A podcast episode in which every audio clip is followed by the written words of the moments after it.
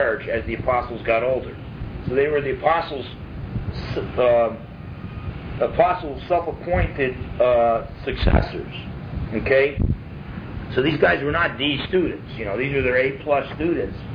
And the Apostolic Fathers called Jesus God. Polycarp was a pupil of the Apostle John. He calls Jesus God.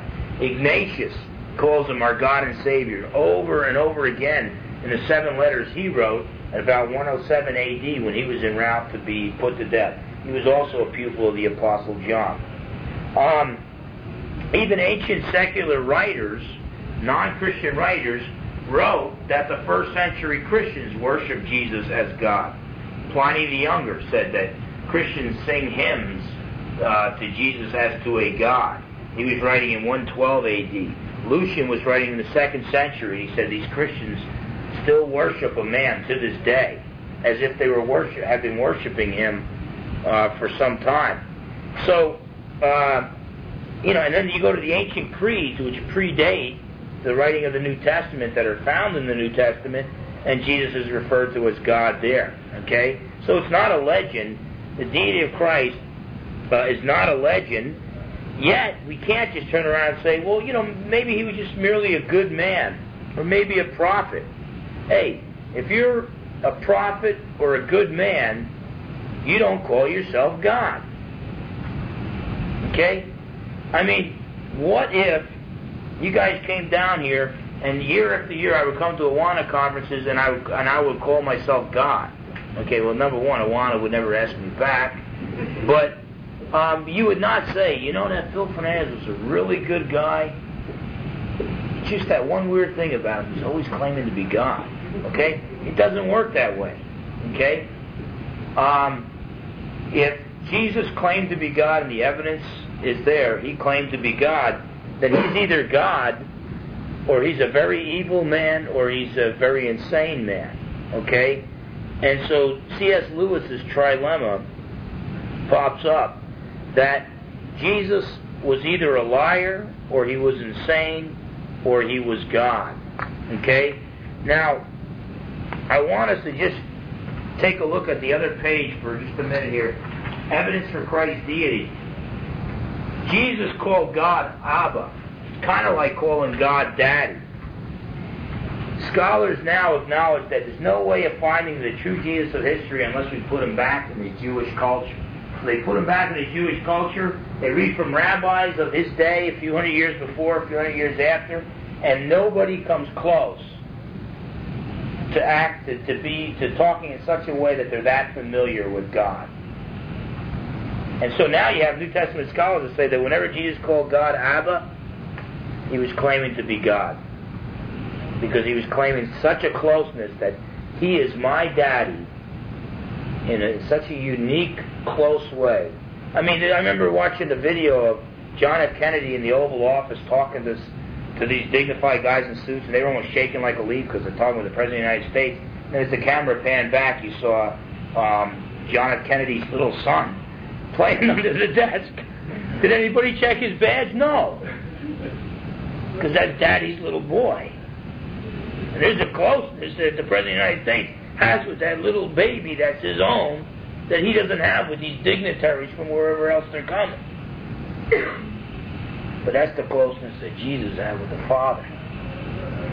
And when you compare him with Jew- Jewish literature, these rabbis have so much respect for God and hold him in so much awe. And then Jesus, one rabbi comes on the scene named Jesus, and he says, oh yeah, that's my daddy. And uh, and so now they recognize, just by calling God Abba, his truly, truly statements, when Jesus said, truly, truly, I say to you, amen, amen, I say to you, verily, verily, I say to you, they found nothing like that in rabbinical literature. You realize the only thing in Jewish re- religious literature that they found that comes close to that, guess what it is? It's the Old Testament, thus saith the Lord.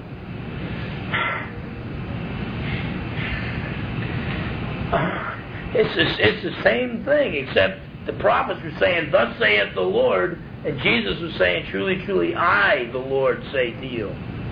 So just in his truly, truly, I... See, See, these New Testament critics, what they have done is they took out all the obvious. Anywhere where Jesus says, I and the Father are one, before Abraham was born I am, they've thrown those away. And so obviously he couldn't have said that, because we know he didn't claim to be God. Well, guess what? Now they find even where he doesn't explicitly claim to be God, his actions, his words, he implies that he's God over and over again. He calls God Abba, his truly, truly statements. Um, you can go down, his, he claimed he was able to forgive sin. He said, oh, you know the temple system that God set up, the sacrificial system? You can bypass that. I'll forgive you right now.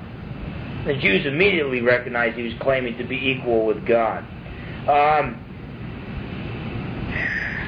let me just skip through some of these. Uh, he believed that he had authority over the temple. Whose temple was it? It was God's temple. But he claimed, hey, I got the authority to cleanse my temple. If you don't believe me, you want a sign? Destroy this temple, my body. I'll raise it up in three days. And um, um, he believed he would usher in the kingdom of God, and that he would lead the kingdom of God. The kingdom of God is the domain in which God is king, and he's claiming to be the king. Um, he believed that a person's eternal destiny rested on him. I mean, the list goes on and on. These are acknowledged as historical facts by New Testament scholars, but when you look at that, what it shows is he believed he was God, and he acted in such a way that he convinced others that he was God. Now, with Jesus' fulfillment, new, new, numerous Old Testament prophecies, most New Testament critics don't even deal with that, okay? Let me just say this. When you look at all the Old Testament prophecies, okay, um, you could just take three and prove that Jesus is the Messiah. I, the book of Isaiah fifty-three, he'd be rejected by the Jews. Isaiah forty-two, Isaiah eleven, numerous others. Isaiah sixty-five, he would receive a wide non-Jewish, a wide Gentile following. And number three, Daniel nine, he was the Messiah, whoever he is, would be executed before seventy A D, before the temple was destroyed. The temple was destroyed seventy A D. Okay, what man, and, and multitudes of guys claimed to be the Jewish Messiah. What man claimed to be the Jewish Messiah was rejected by the Jews and received a wide Gentile following. Hey, and died before seventy A D. There is nobody but Jesus in that. I mean, what guy who claimed to be the Jewish Messiah is, is worshipped, has churches built in his honor and is worshipped by Gentiles all over the world? There's only Jesus.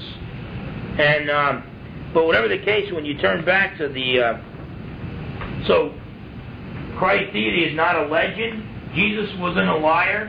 Everybody acknowledges he taught the highest standards of morality. Liars are not good on teaching standards of morality. He had the greatest positive impact on mankind. Can that be said about a liar? What about his love and compassion? And then finally, his resurrection. We've already provided evidence for that. Would God raise a liar from the dead? Well, maybe Jesus was insane. Look, he was the greatest teacher of all time. As far as I know, insane people, they might entertain you a little bit, but they make lousy teachers. His miraculous life, and again, his, his bodily resurrection. God was not going to raise an insane man from the dead. And finally, his life and work were predicted hundreds of years before his death. So Jesus could not be merely a good man, was not a legend, um, was not a liar, was not insane. Uh, the only option left to us is that he, he is who he claimed to be, and that is God. You know, the God of Abraham, the God of Isaac, the God of Jacob visited us, became a man, and uh, his name is Jesus of Nazareth, and he is now seated at the Father's right hand, and the day is going to come when he's going to return, and he will reign over all the earth. Um, God bless you. I, ran, I think we probably ran a little over, uh, just a bit, about a minute. But uh, Eric's going to be coming up to start. If you, if you have any questions, maybe a couple minutes of questions, that'd be fine. If not, just uh, have a nice day and God bless you.